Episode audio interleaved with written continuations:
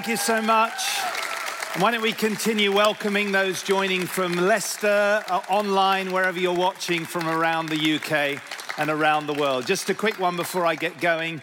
Please pray today for my emotional and mental well being. Last day of the Premier League.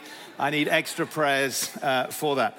Uh, but more seriously, we're continuing this really important series on the Sermon on the Mount that we've entitled Living Your Best Life. And last few weeks, we've done a kind of an overview of Matthew chapter 5. And haven't the team done an amazing job in unpacking the word to us? Why don't we just honor everybody who's contributed?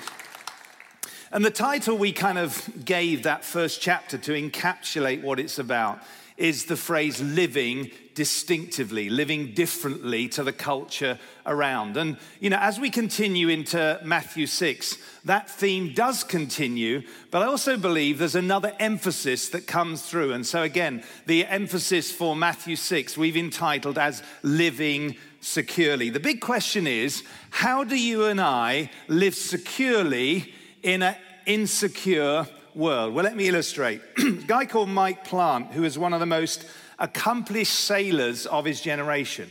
He'd already circumnavigated the world. And so, in the autumn of 1992, he set out to cross the Atlantic in a state of the art boat that was designed to withstand all weathers. Yet, within two weeks of the voyage, something had gone wrong and they'd lost all radio contact with him. When the rescuers eventually found the boat, it had capsized and Plant was missing. The reason was that somehow the 8,000 pound weight that was attached to the keel that was designed to hold the boat steady had somehow got detached. And here's the punchline it meant that there was insufficient weight below the waterline to counterbalance the weight above, and the result was disaster. Here's the point if we follow the prevailing culture of our world today, where the focus is what, on what can be seen in our lives, as it were, above the waterline issues, and we don't attend enough to our private world, to inner, our inner life, and to building, as it were, sufficient weight below the waterline, uh, the result can be that we're not necessarily going to be strong enough to withstand the storms of life. But the good news is, Matthew chapter 6 and Jesus' teaching gives us some clues as to how we can build strength, as it were, in the private parts of our life so that we can withstand any storm. Amen? And the key is found in one word I did a study of this uh, a few months ago, and I was struck by the fact that three times in chapter 5 and two times in chapter 7 this word appeared. But in Matthew 6, in the central chapter of the Sermon on the Mount, one word appears 12 times, as if by way of Jesus is suddenly turning up the, the volume on this particular word. Do you know what that one word is? Father your heavenly Father, our Father in heaven. Time and time again, Jesus, as it were, turning up the volume on the fact that the key to living securely in an insecure world is not just living a moral life, it's about having a loving, secure, dynamic, ongoing, life changing relationship, not with any father, but with not with an imperfect fa- human father, but with our glorious, wonderful, loving, eternal heavenly father. That is the key to living securely in an insecure world. Aren't you glad that you know God as your father? What a wonderful, wonderful privilege. And this emphasis on God as the Father underpins then this section that we're going to be focusing on today and next week, which is Matthew 6, verses 1 to 18. Jesus picks up on three core, as it were, spiritual practices that were fundamental to Judaism. They were giving, praying, and fasting. Can we say that? Giving, praying, and fasting. Now, Jesus assumes that we will do these three things. So he doesn't say, if you give, if you pray, if you fast. If you go back to Matthew chapter 6, he says, when you give, when you pray, when you fast.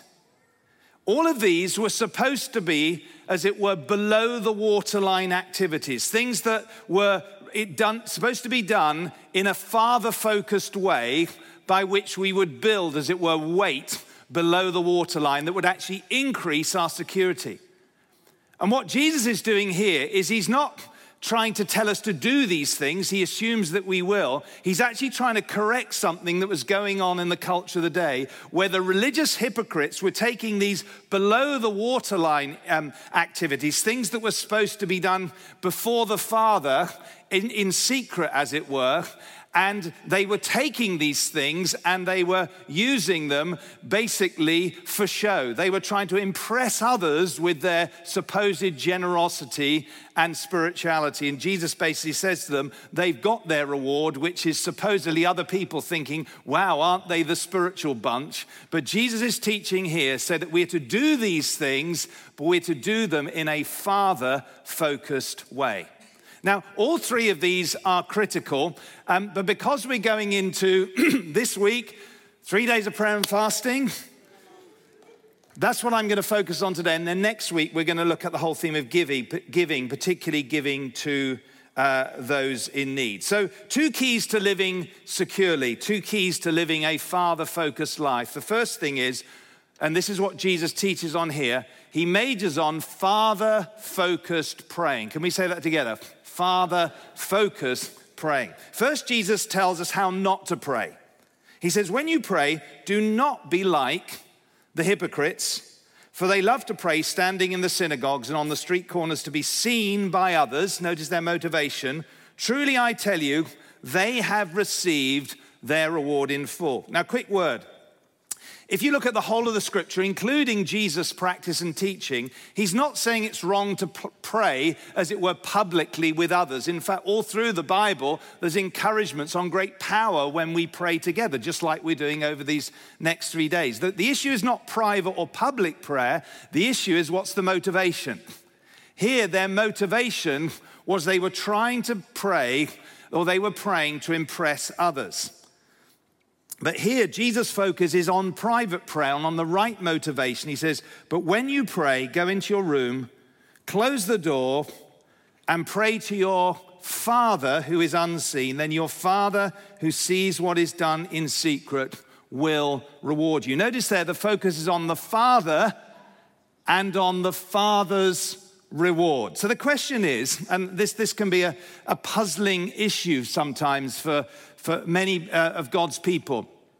If we are saved by grace, how many agree we're saved by grace? We don't do anything to earn God's favor or our salvation. He loves us unconditionally in Christ.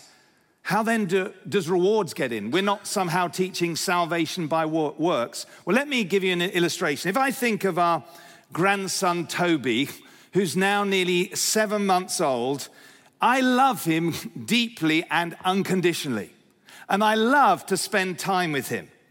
But when I do spend time with him, I mean, isn't he just, get, I mean, just, I've got it big time bad. I mean, I just love him so much. But when he, when he, you see, so I love him anyway. I love him whether he eats his food or drops his food. I love him whether he's happy or whether he's sad.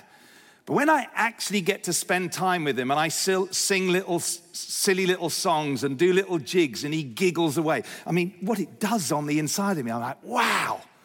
And then when I go towards him and kiss him and he lunges forward to try and bite my nose, I mean, it's just like, it's incredible.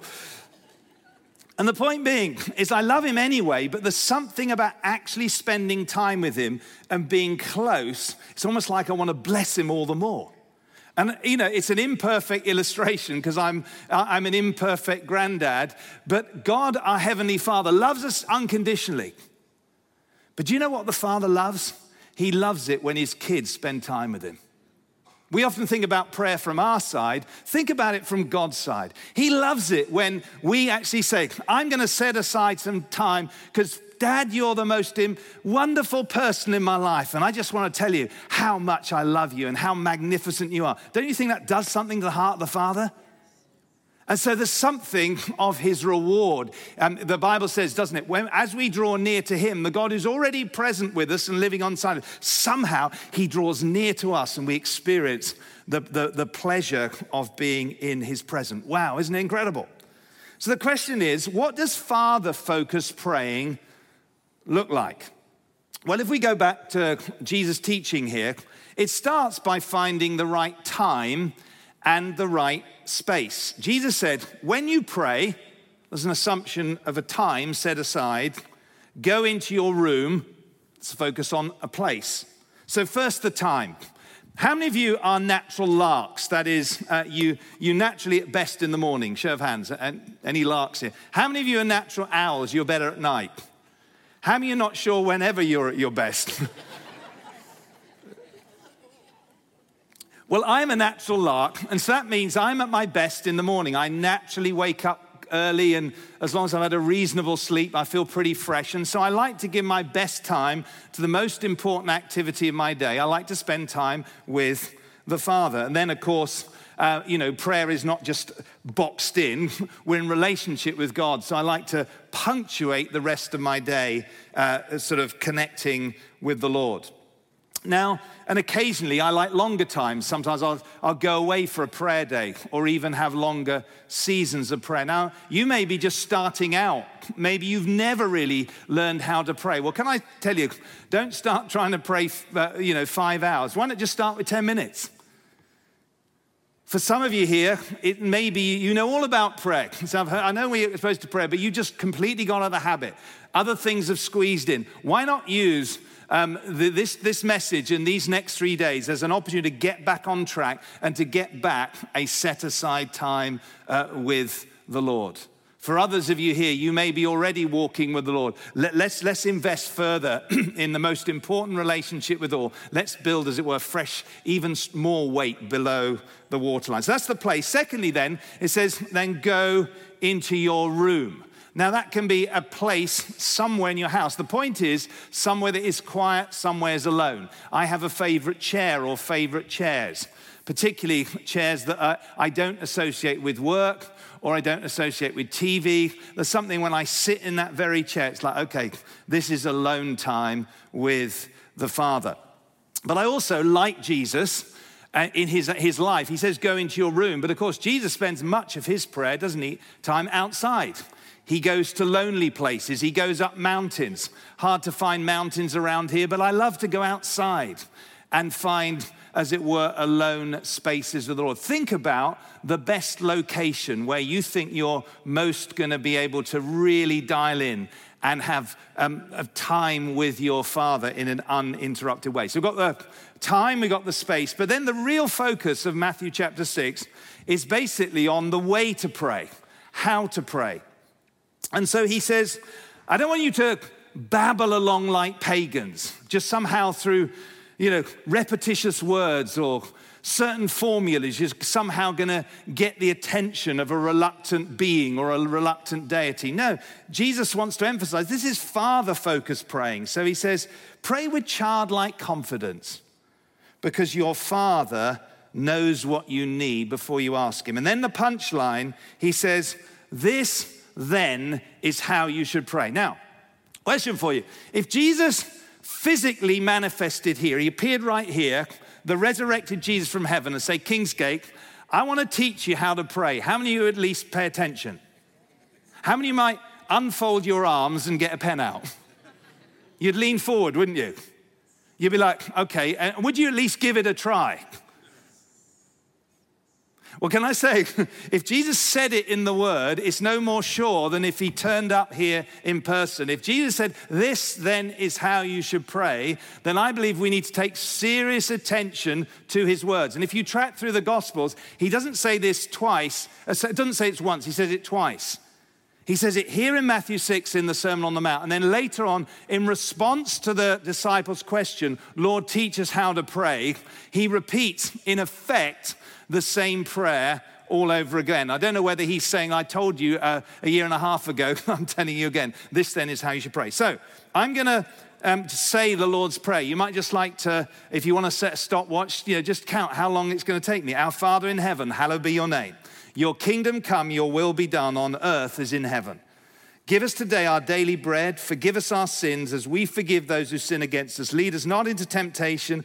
Deliver us from evil, for yours is the kingdom, the power, and the glory forever. Amen. That probably took about 15 seconds. I've been teaching this for about 35 years. I was in a particular forum once, and a, a couple of ladies were first. They, they, they, did it, and uh, they put their hands up and said, how, how long? I said, How long did you uh, take to pray that prayer? And they said, Nine seconds. I said, How come you're so fast?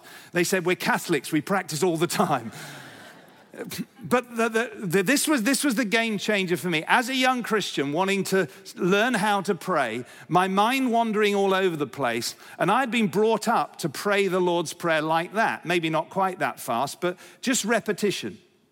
Now, can I say, if you want to say anything, say the Lord's Prayer. it's better than a lot of things we can say. You know, if you're awake in the middle of the night, nothing wrong with praying the Lord's Prayer or saying it like that. But that was not what Jesus really meant when he said that. He's teaching as a rabbi, and he's basically giving us, and this was a complete game changer for me, is that he's giving us like topical outline for how we can base our prayer time around. So rather than 15 seconds, you can pray it for 10 minutes. You could pray it for an hour in your hour prayer slot. You could even take a whole day, as it were, lingering on each part of the Lord's Prayer. And the key, of course, is it starts with a focus on the Father. And this is what I like to do. I wake up reasonably early. Um, mandatory cup of tea to get myself going, sit down in my chair, do some journaling, um, just to kind of open up my heart and prepare myself to hear from God, do my Bible reading, and then, unless it's absolutely atrocious weather, I almost always like to go outside and I view praying the Lord's Prayer almost like a journey. So if I've got a short time, I'll pray it uh, quicker. So a few minutes maybe on the first part of the prayer, then the next part of the prayer. And it's amazing how long you can pray, how focused you can pray if you kind of know where you're going ahead of time. Now, it's relational, not formulaic. I like to pray a lot in the spirit as I'm praying the Lord's Prayer, but Here's what I want to bring home here. When Jesus said, Your Father will reward you when you pray, if we would have time, we could look at multiple rewards throughout the Bible of the rewards of prayer. But I want to just show you here that the rewards are actually contained within the prayer themselves. So as I pray, Our Father in heaven, hallowed be your name, I enter into his presence, and there's nothing like the presence of God. As I pray on a regular basis, your kingdom come, your will be done over my life, over Karen, over our family, over the Kingsgate, over other areas, and praying wider, I can go confident into my day that the purpose of God is at work. As I pray, and I've been praying this way for 35 or so years, give us this day our daily bread. I can be secure on behalf of our lives, on behalf of the church, other people we're praying for, that the provision of God is on the way. Hallelujah. As I pray regularly and check in, forgive me, Lord, as I walk free from unforgiveness, I can know that I'm walking in the pardon and the cleansing and the forgiveness and the freedom of God. And then as I pray regularly, Lord, lead me not into temptation, but deliver me from evil. I can know that I'm going into the day, as it were, with a spiritual force field around me. I am walking in His protection. So run as a formula, see as a way of just encountering God and Him ministering to your needs. Now, I haven't got time today to unpack how to pray the Lord's Prayer. That's why, starting tomorrow morning, we're releasing the first video. I teach on the first section, then Tuesday, next couple of sessions, and then somebody else going to be covering the last section on Wednesday. And we're going to be praying through the Lord's Prayer in the online prayer meetings. I encourage you to get involved because not only will you have a great time there and then, but it's going to teach you how to pray. How many ready to go deeper in the Lord's Prayer? Whether it's starting out or whether it's moving forward. So that's the first thing. We are involved in father focused praying. But Jesus doesn't stop there, he combines this with father focused fasting. Say that word out loud, it won't kill you. Fasting. Now, let me start with the definition of fasting a spiritual discipline that is taught in the Bible whereby we voluntarily, voluntarily reduce or eliminate our intake of food, say food, for a specific time and purpose. Now, I don't know about you, I've said it many times. This is a good confession. I love food. I mean, it's amazing, isn't it? Food's obviously nourishing, it's essential for our physical life and well being, and it's also extremely tasty. And I love feasting in an appropriate way. And so, because food is such a good thing, it's a natural appetite, when you start talking about fasting, um, it can be really challenging, not just to new Christians, but people maybe been Christians for years. I think many Western Christians kind of zone out when you start talking about fasting. It's like you say to them, Do you pray? Yes. Do you give? Maybe. Do you fast? No way. I mean, it's like we, we almost rank these things. Jesus doesn't. He assumes that all three are part of building weight, as it were, below the surface. And in many other cultures, of course, and throughout church history, people seem to get the, the power of fasting so much more because there's a, a record. So, so, why then fasting? We've already established that God is a good, good father. Why would a good, good father who wants to bless us, who knows he's made us to need and to enjoy food. Why would God, who's a good father, say for a short period of time, I mean, oh, you know, uh, do without or eliminate or, or, or reduce food? Why would he do that? Because he knows that something happens to us when we fast that means that we position ourselves, especially with prayer and the word and worship, to receive in the spirit things that often aren't manifest because we're so stuffed up with our own appetites and needs and burdens. We can't hear God clearly. We can't focus in the word. We can't pray. But when we fast, things get broken off our lives and things get manifested through prayer and fasting that often aren't released any other way. Those of you who've been praying, fasting, and clapping, all the rest of you like, hmm, and what's next? So it's a, so, so why, why the conviction? Because we didn't make this up. It's taught throughout the Bible. So much so that for Jesus, he hasn't got to convince a first century um, uh, Jewish audience about fasting. So he doesn't say, if you, if you fast. Now, I really think you ought to fast, because no, they, they knew that. Hence, he said, when you fast. His, pro- his issue here was again correcting their misuse of fasting. So when you fast, do not look somber as the hypocrites do, for they disfigure their faces to show others their fasting. Truly, I tell you, they have received their reward in full. Beginning to get the, the, the pattern. But when you fast, put oil on your head and wash your face, so that it will not be obvious to others that you are fasting, but only to your Father is unseen. Your Father who sees what is done in secret will reward you. Now, again, he's talking here about a private fasting again, throughout Scripture, there's also almost an altogether fast. The key, again, is not whether it's private or public. The key issue is why are we doing it? Are we trying to impress others? We already have our reward. The only reason for fasting is to do it to build and strengthen our relationship with our Father in heaven. Amen? So the religious hypocrites were trying to impress others. Ironically, they were trying to get security that way, whereas God says, if you will genuinely commit to spending extra consecrated time with me, you're going to strengthen your security. So, how do prayer and fasting work together? Well, you know, here's, here's another whole uh, six part sermon series. but in a nutshell, prayer is powerful because God is an all powerful God. Amen? Almost, I would say that because of what fasting does for us in helping us become sharper, it's almost like um, fasting turbocharges our prayers. Hence, Jesus said, And your Father who sees what is done in secret will reward you. So the question is, what is the primary reward of fasting? I've said this for years. Fasting is not just about the physical side of doing without food. That's called a diet. Fasting is about reducing or eliminating intake of food so that we may spend more time focusing on the Father. In other words, fasting is about feasting on God. So, with that as our primary reward, I've just done a quick kind of study throughout the Bible, and I'm not saying this is an all comprehensive list, but it's a nice full list.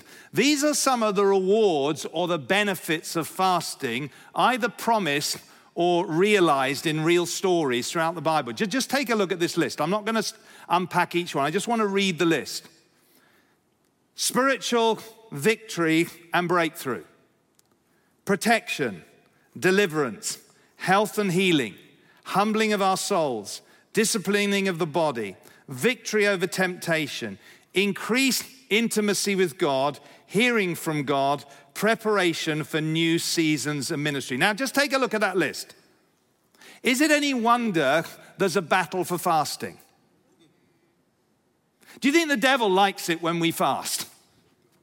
I believe hell starts trembling when God's people really get serious before the throne of God in prayer, in worship, and in fasting. So I've got a question for you. Over these next few days, do you want McDonald's or do you want miracles? Do you want burgers or do you want breakthroughs?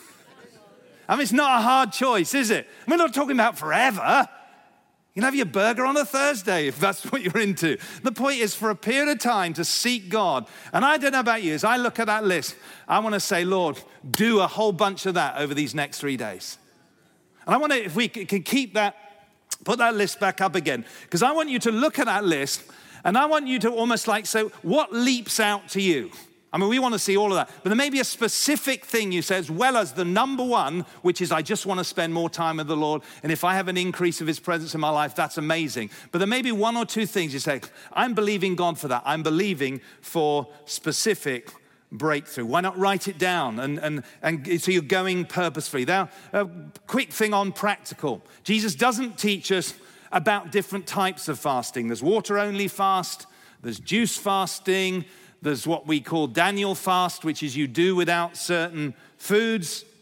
The shorter fast, I remember when I was first a Christian, I did um, a, a, sort of 24 hour period of fasting um, once a week for about 18 months at uni.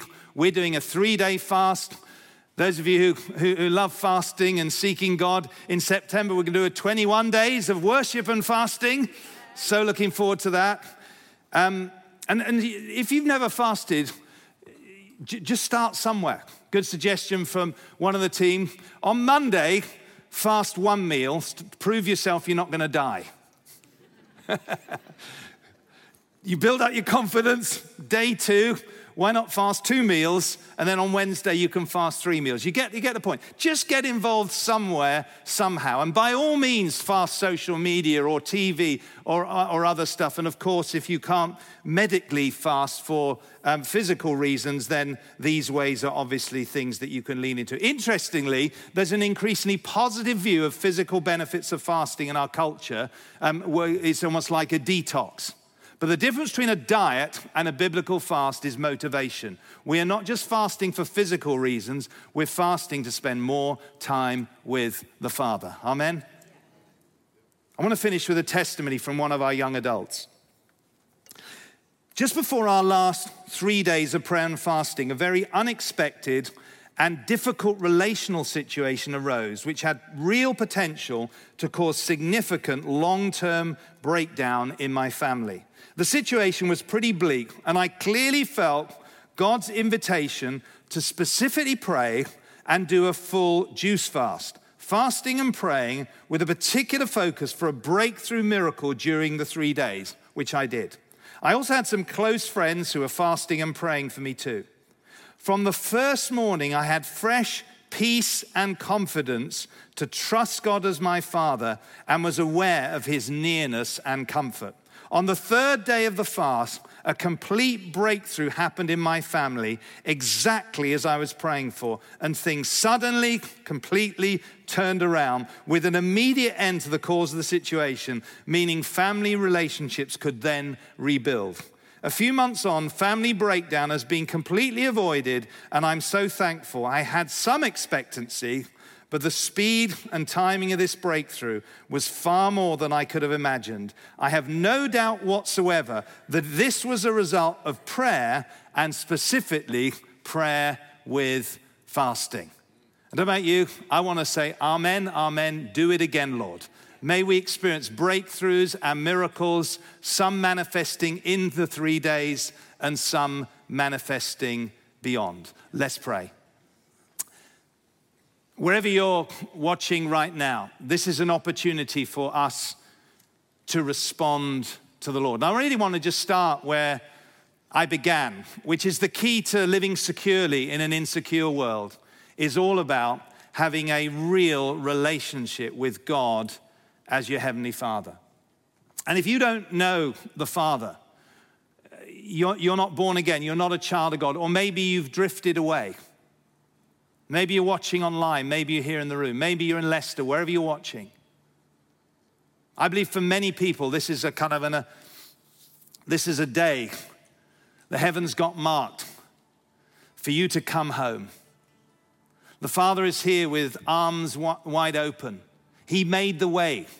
There is no obstacle because Jesus Christ cleared the way through his death and his resurrection. He is right now at the right hand of the Father, and by the Holy Spirit, he wants to welcome you home. So, right now, why don't you just pray a simple prayer? Say, Father God, I want to know you. I repent of my sin. I turn away from my selfishness of trying to put my security in my way of doing things. And I want to come back or I want to come to you and put my trust in you. Father, come into my life by your Holy Spirit. I want to be your child. And then uh, for, for the rest of us, let me just ask you a question. How can you start or deepen your relationship with the Lord? What has God spoken to you on? For some of you, maybe, okay, I want to start setting aside a, a regular time and or I want to recommit to that. As I was speaking, or maybe right now you think, ah, uh, that, that's the place I want to pray or I want to start praying again. And then let me just make clear what I've said is not the only way to pray. There's loads of great ways to pray. But I felt the Lord challenging me recently to make this again a core part of my praying on a regular basis. And it's been wonderful. Think how you can grow deeper in the Lord's Prayer. If you've been on the journey for a long time, maybe the Lord is going to call you to commit to spending more time with Him. My sense was not just to view these three days as a standalone, but ways that we're going to experience a breakthrough with the Lord that will set us up for a whole summer of increased intimacy with God. And then back to the prophetic word we've been sharing. And as a result, this month is like a kickstart for a whole new season of breakthrough miracles and acceleration of the move of the Holy Spirit. If you agree with that, say amen. So, why don't we stand together and we're going to, as it were, set our course for the next three days. We're going to sing a song called Our Father, where we're going to be literally coming before the Father and worshiping Him. We're going to be singing parts of the Lord's Prayer, and then I'm going to come back and we're going to do some praying to seal some things in. I believe the Lord wants to move right now and bring breakthrough and miracles in Jesus' name. So why don't we all just lift our hands as a in an atmosphere of honor and love and gratitude to this wonderful, generous, giving and forgiving Father. Let's worship Him.